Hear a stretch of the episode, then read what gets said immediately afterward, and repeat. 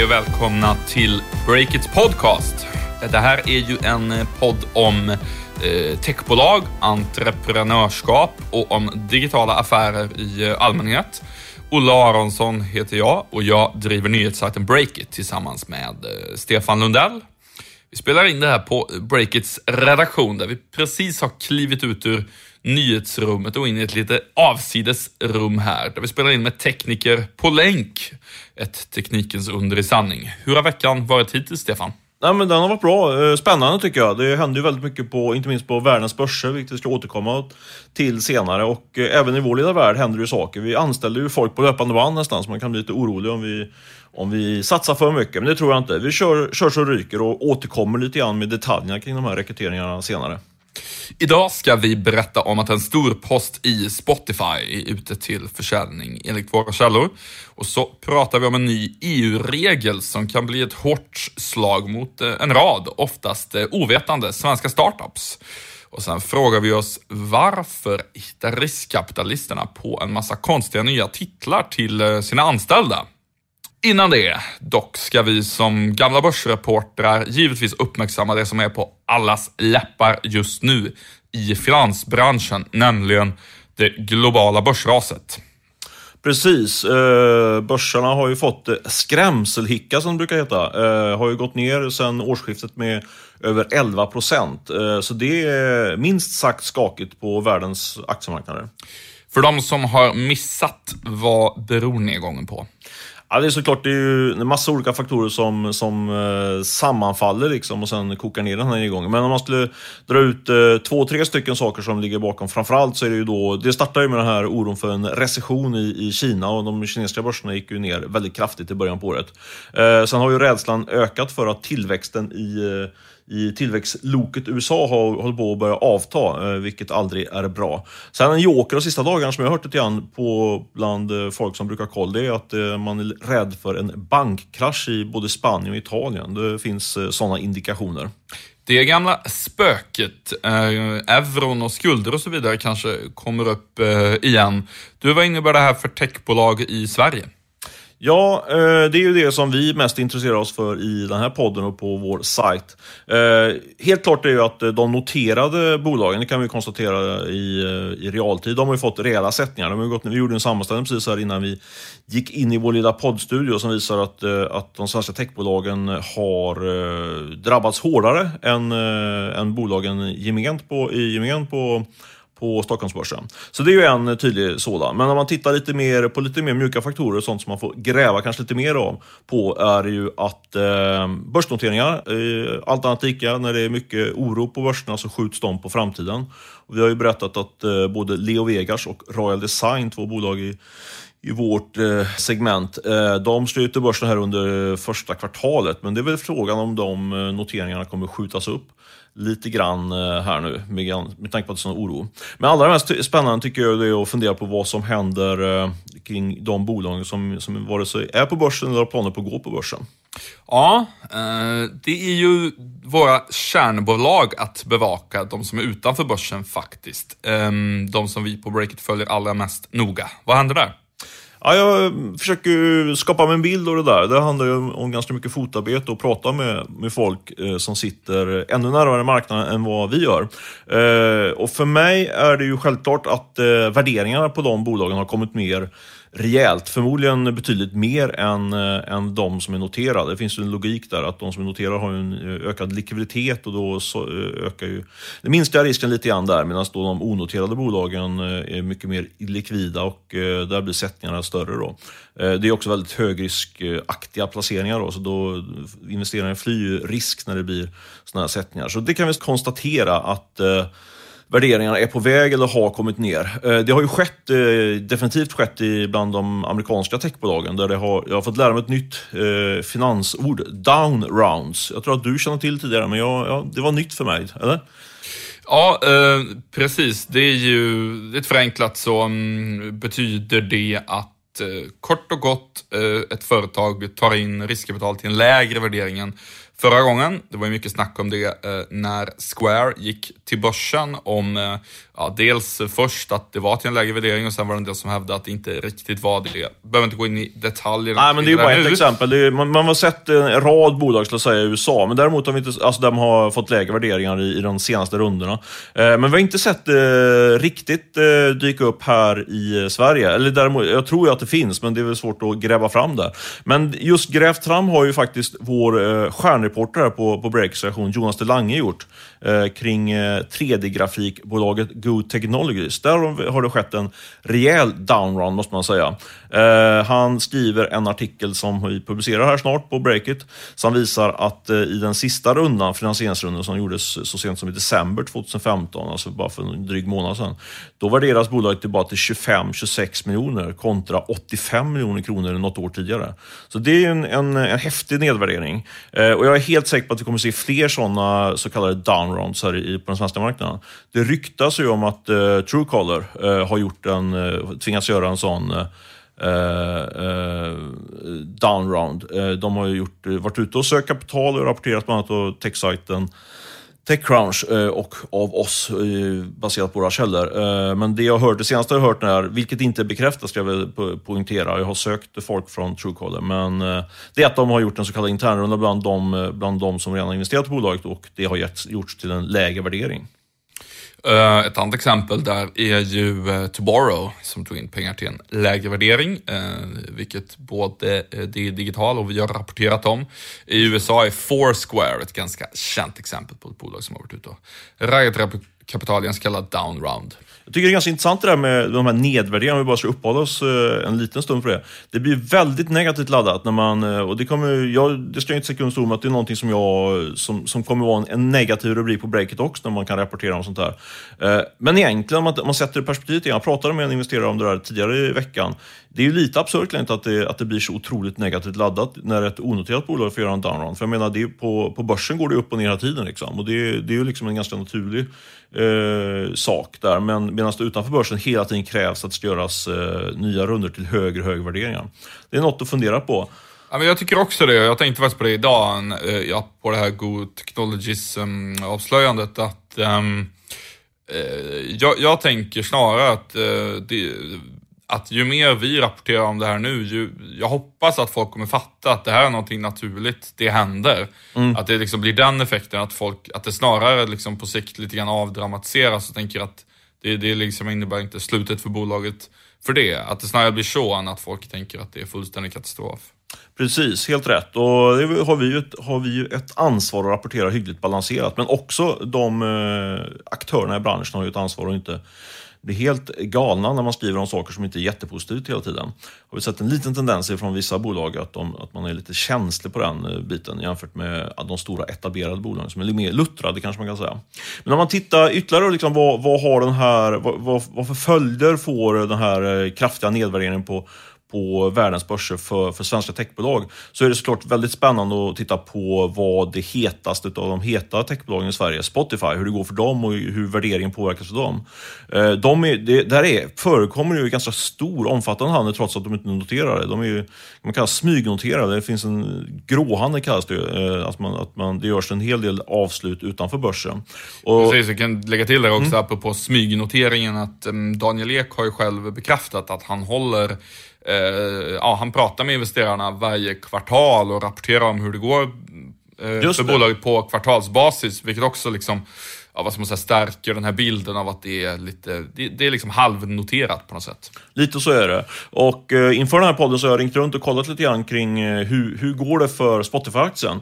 Eh, och de två, eh, tre datapunkter har vi fått fram kring det där kan man säga. Det, det ena är att eh, handeln har minskat, alltså det är en lägre omsättning, fler, färre som, som, eh, som handlar i aktien. Och det är ju ett tecken på att eh, rädslan eller osäkerheten kring aktiens värde har ökat. Eh, det andra är att jag, som jag fick en konkret datapunkt, det är att eh, värdet på, på Spotify-aktien har gått ner. Det här är ju lite, os, lite, det går ju svårt att säga exakt, men me, mellan 10 och 20 procent har, har värdet på Spotify-aktien, om man tittar på de senaste avsluten på Spotify, gått ner och så jämför man från eh, kurserna i, i början av hösten. Så det är ingen jättedramatisk nedgång, men visst, det är mycket stora värden i Spotify nu, så det är, i kronor räknat så blir det mycket pengar. Eh, slutligen en ganska spännande nyhet som, eh, kring Spotify som jag eh, fick mig till livs här nu precis är att en eh, ganska stor post är ute till försäljning.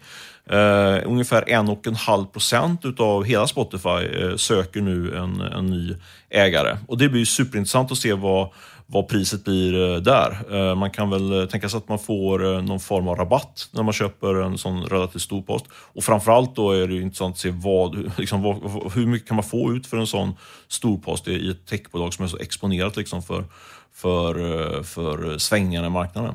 Samtidigt då, om vi ska vara lite positiva. Det finns ju mycket pengar som ska investeras nu, inte minst i svenska nya teknikföretag. Ja, men det tror jag kan vara lite grann som en, eh, en eh, säger man, bromskudde, vad säger man? Ja, du kan, precis, precis. Bromskloss är väl rätt ord. Kudde, en ja. dämpande, dämpande effekt. Liksom. Ja, nej, för det man kan konstatera är att eh, EQT är på väg att dra in, de har gjort sin första investering. Det är en fond som är på ungefär 5 miljarder kronor. Jag har inte fått det bekräftat, men i den här, de trodde till och med att ta in 10 miljarder, men, men någonstans där. Eh, sen har ju Norson sedan tidigare säkrat in pengar för något halvår sedan. Eh, JP Bullan har ju lite mindre fond, men de har också tagit in pengar. Eh, Creandum, inte så länge sedan heller. Eh, och sen skrev vi också om att Atomico har ju gjort sin så kallade first closing på sin nya fond på, på 3 miljarder. Eh, och den ska bli upp på 10. Alla de där pengarna tillkommer såklart inte svenska techbolag, men en, ganska stor del av de där pengarna kommer dit. Eh, och de, de ska investeras, liksom. de har ju fått mandat från investerarna och, och pumpa in de där pengarna i nya techbolag. Så det, det tror jag har liksom en eh, en eh, uppehållande effekt om man kan uttrycka sig så på den svenska techmarknaden. Men du, nu har vi bubblat mycket om svenska techbolag här, vilket såklart är vårt huvudfokus. Men det är ju också väldigt intressant att se hur det går på, på andra sidan pölen, bort, bort USA. Du har ju bra koll på de amerikanska techbolagen. Vad, vad tycker du är mest intressant där just nu? Där? Eh, det kan man väl egentligen summera i ett ord, det som är mest intressant. Twitter. Twitter, okej. Okay. Um, ehm, det är ju så att uh, generellt sett så har ju, ja, alltså alla de stora techbolagen har gått ner då i USA sedan årsskiftet på börsen. Men Twitter har drabbats hårdast och är nu på all time low. Alltså eh, de som investerade vid börsnoteringen och har behållit aktien sedan dess, de, de ligger liksom på en ordentligt på minus just nu. Um, och, vad, bäddar, vad bäddar det för någonting? Uppköp? Uh, inte vet jag. Ja, det, man kan säga att det bäddar ju för att någon typ av förändring måste till. Mm. Då är uppköp en spekulation. Eh, senast på onsdagen, alltså igår, eftersom vi spelar in det här på torsdagen, så eh, rusade Twitter på börsen efter eh, spekulationer om att News Corp, som är den stora mediekoncern som Rupert Murdoch eh, kontrollerar, skulle köpa upp Twitter. Vilka hade den nyheten, vet du eller? Eh, det var CNBC okay. och sen så spreds det på alla möjliga techmedier. Sen gick de ut och dementerade den lite grann halvt om halvt då? De dementerade den ganska hårt. Var det så? Från News Corps sida gjorde det och då föll aktien igen då. Så att nu är den tillbaka nere på all time low och det man väl kan säga är ju liksom att utöver det så har eh, Twitter haft stora tekniska problem. I tisdags låg tjänsten nere i flera timmar i rad, eh, vilket är väldigt ovanligt för den typen av stort techbolag. Ursäkta att avbryta men jag tänker bara, det kan vara intressant att bryta in. Tänka, nu, nu har jag inte jobbat som ekonomijournalist i USA, men, men eh, om man tittar i Sverige, så om ett bolag går ut och förnekar en sån uppgift, då brukar det vara det brukar vara ganska starkt. Att säga. Annars är det klassiskt att man bara säger att vi, vi kommenterar inte den typen av rykten. Liksom. Men... Exakt, och det är också det smartaste att säga att vi kommenterar aldrig det. Annars så kommer liksom folk eh, vad ska man säga, annars kommer folk eh, så att säga, kunna dra vissa slutsatser av det man säger. Om man inte vill det, det bästa är att inte visa några kort överhuvudtaget i ett sånt läge och då är nog inga kommentarer bäst. Um, men i vart fall, um, utöver det här då, att aktien är på all low, uppköpsspekulationer, eh, tekniska problem, så har ju också Recode avslöjat att Twitter har planer på Eh, att eh, låta folk twittra så långa tweets som 10 000 tecken. Från, eh, ja det är ju en kraftig höjning från dagens nivå, eh, minst sagt. Och eh, Eh, så det man väl kan säga är ju liksom att eh, aktiekursen är på all time low och då måste någonting hända. Det finns en press eh, från aktiemarknaden vad gäller det här och eh, det kan antingen handla om att det kommer ett bud eh, från någon stor aktör, eh, News Corp eller kanske någon annan då i och med att News Corp eh, dementerar, eller att det blir en väldigt kraftig förändring och då kan ju den här 10 000 teckens varianten vara någonting sånt som kanske kan eh, Eh, få um, annonsörerna eh, på något sätt, öka användningen, öka antalet användare eller intäkter. Eh, det ska bli väldigt spännande att se nu också eh, när eh, kvartalsrapportsäsongen drar igång och se hur Twitter presterar där. Om den rapporten blir en besvikelse, då ökar det ju liksom ytterligare trycket för att det väldigt snart, eh, liksom kanske redan i februari, måste komma en, en stor förändring på Twitter. Det ska bli väldigt spännande att följa. Vi får se om den profetian stämmer. Följ eh, rapporteringen på breakit.se. Vi kommer såklart rapportera om dels vad som händer och även vad som händer kring den här kvartalsrapporten. Vi sponsras denna vecka av den digitala bokföringstjänsten Wint. Och du Stefan, du har ju nu under ungefär två månaders tid testat Wint eh, för vårt bolags räkning. Vad är dina erfarenheter? Jag måste säga att jag är väldigt nöjd. Eh, de första veckorna så var det, fick man lägga lite extra kraft på, på liksom att konvertera över vårt gamla pappersbaserade bokföringssätt till den här nya digitala tjänsten som Vint har skapat. Men eh, nu flyter det på i princip smärtfritt, ska jag säga.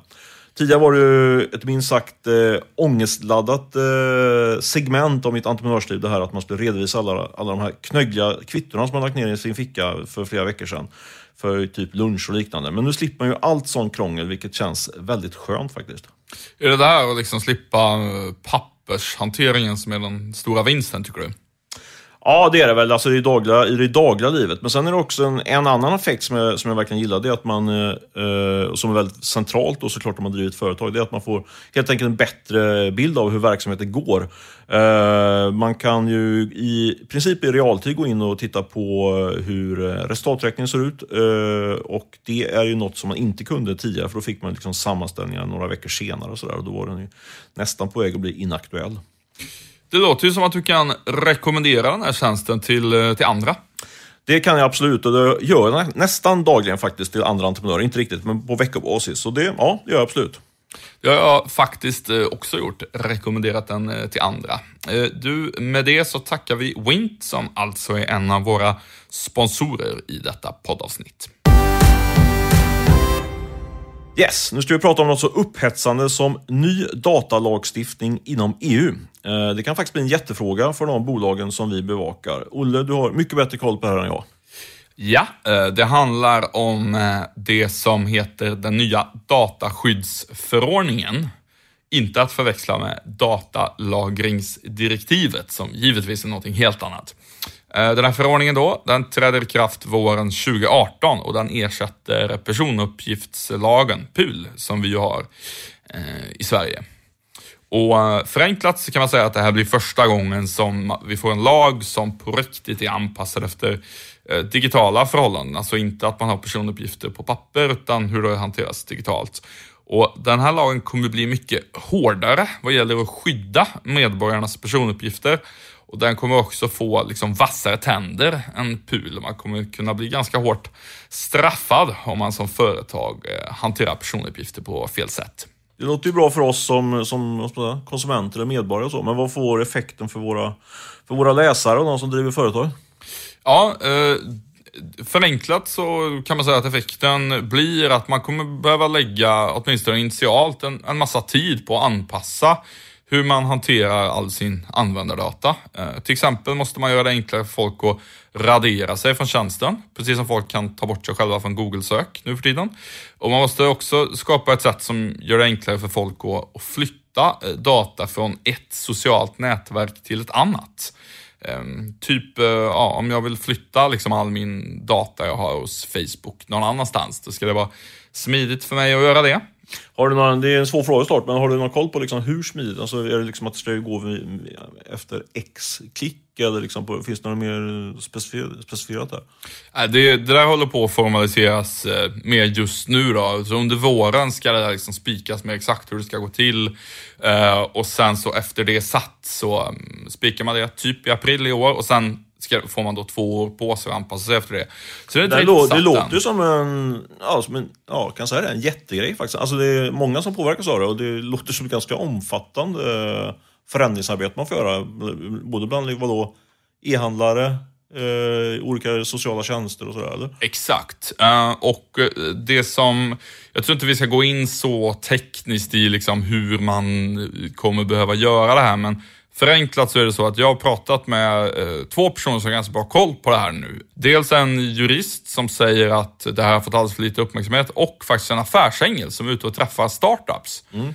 Eh, och det intressanta var när jag pratade med den här affärsängeln, det var att eh, han sa att eh, han brukar alltid, nästan för, för, för skojs skull, fråga startups, ja men okej, vet ni liksom att den där kunddatan ni får in i ena änden, att ni får använda den på det här och det här sättet. Alltså, har ni koll på hur det rimmar med personuppgiftslagen?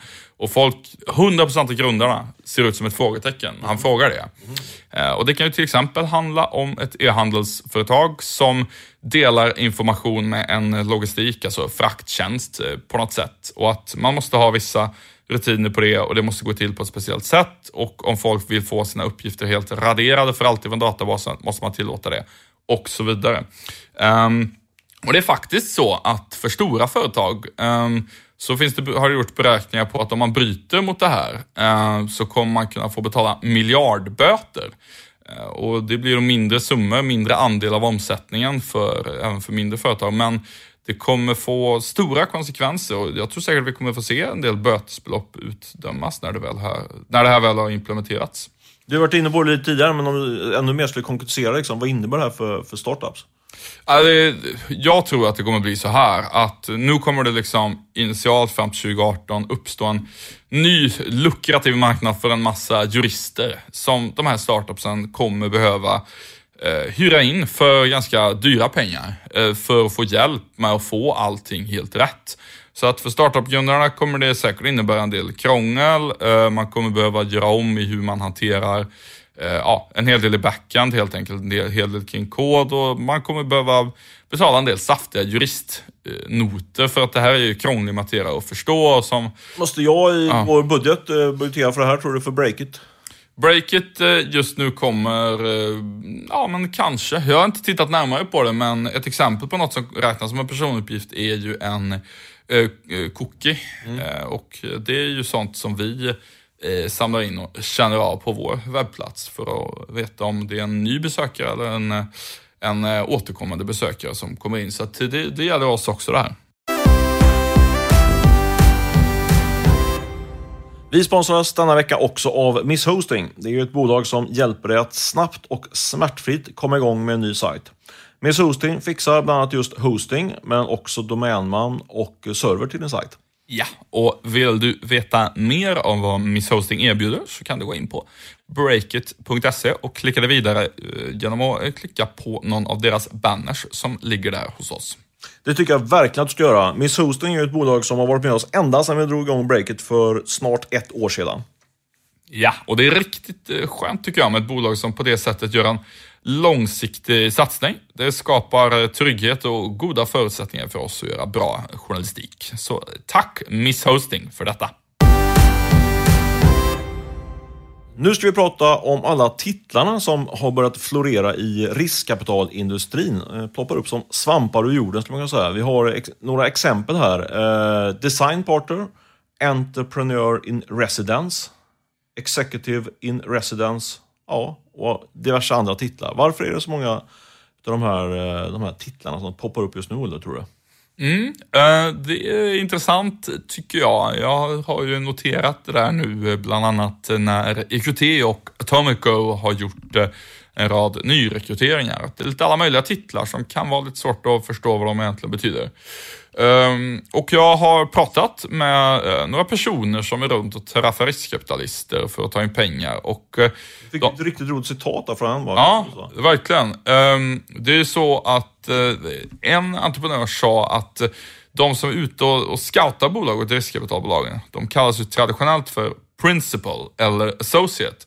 Men de titlarna har fått så dåligt rykte nu att eh, riskkapitalbolagen har börjat hitta på nya titlar. För folk vet att en associate vanligtvis inte bestämmer vilka som eh, får pengar, eh, sa den här entreprenören för mig. Det är lite underhållande onekligen. Um, för det är ju eh, fortfarande så att eh, de som sitter på den verkliga makten i ett eh, riskkapitalbolag, det är ju de som är partners. Eller hur Stefan?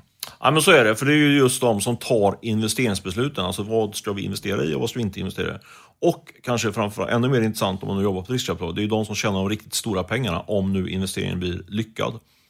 Ja, precis så är det. Men du, du kanske kan, för att man förstår, ska förstå dynamiken i det här, du som kan det här skulle ju kunna förklara lite kort hur ersättningsstrukturen ser ut i ett riskkapitalbolag. Ja, den är lite komplicerad. Jag höll på att skriva om riskkapital eh, under rätt många år när jag jobbade på Dagens Industri och det tog, tog, faktiskt flera år innan jag förstod det här riktigt. Så det är ju ingen som har ett jättestort intresse av att och eh, berätta hur det ligger till. Eh, nu för tiden när det varit så mycket uppmärksamhet runt riskkapital så finns det väl lite större kännedom om det här. Men så här är det, alltså, eh, och som bakgrund kan man säga att den här strukturen har ju då bäddat för att eh, eh, för några av de största utbetalningarna till enskilda personer i Sverige i modern tid. Så det, vi pratar ju om miljardbelopp som sådana här eh, lite udda eh, ersättningsstrukturen har, har skapat. Eh, men så här är det, alltså först om en, eh, man investerar i en sån här riskkapitalfond och då tas det ut, precis som om man investerar i en vanlig aktiefond, en avgift på 1-2%. Så den tickar som vanligt. Eh, och det, det är ju i princip de pengarna som man ska ha för att driva fonden. Liksom. Och, och det tar ut löner, ganska höga löner om man ska göra konsultrapporter och allt vad det är för något. Men sen kommer det som är riktigt intressant och det är det som kallas för carry eller vinstdelning. och det är, den får man då som partner på ett riskkapitalbolag om man lyckas prestera så kallad överavkastning. Och Det betyder i praktiken att eh, ett bolag, om man investerar i ett bolag, till exempel Spotify, så ska det bolaget ge en avkastning på runt 8, kanske 10 procent per år eh, till investerarna. Eh, men den, av, så den måste man skicka vidare till investerarna direkt. Men sen den, investering, de, den avkastning som kommer utöver det här, den delar man eh, mellan investerarna och partnerna på riskkapitalbolagen. Och då är det så att investerarna får 80 procent och partnerna får 20 procent. Mycket siffror här, hänger du med?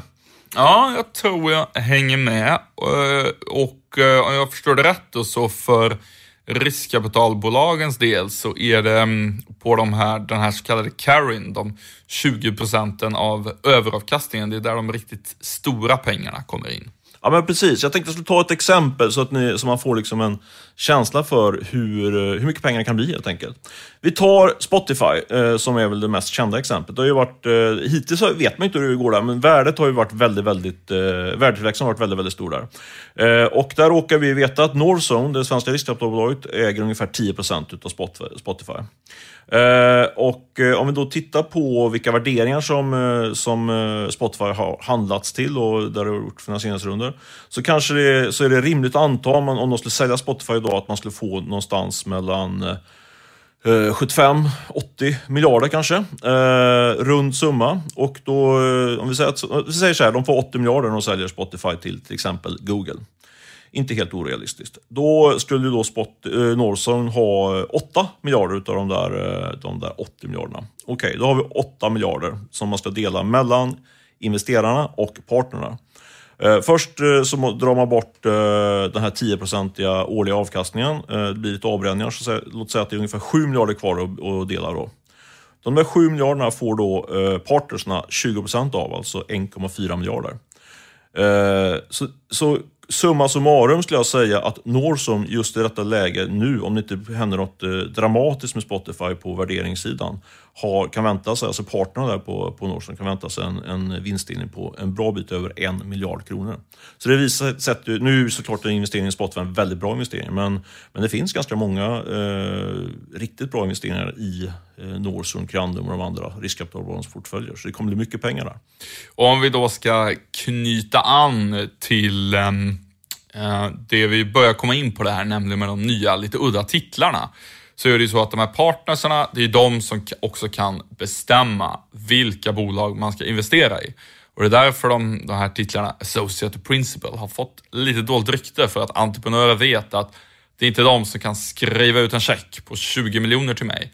Och det är då enligt de entreprenörerna jag pratar med som pikar riskkapitalbolagen lite elakt där, anledningen till att de hittar på en massa nya titlar. För att folk så att säga, en del tycker inte riktigt det är värt att ta ett möte med en principal eller associate längre, för de vet att jag får inga pengar av dem ändå.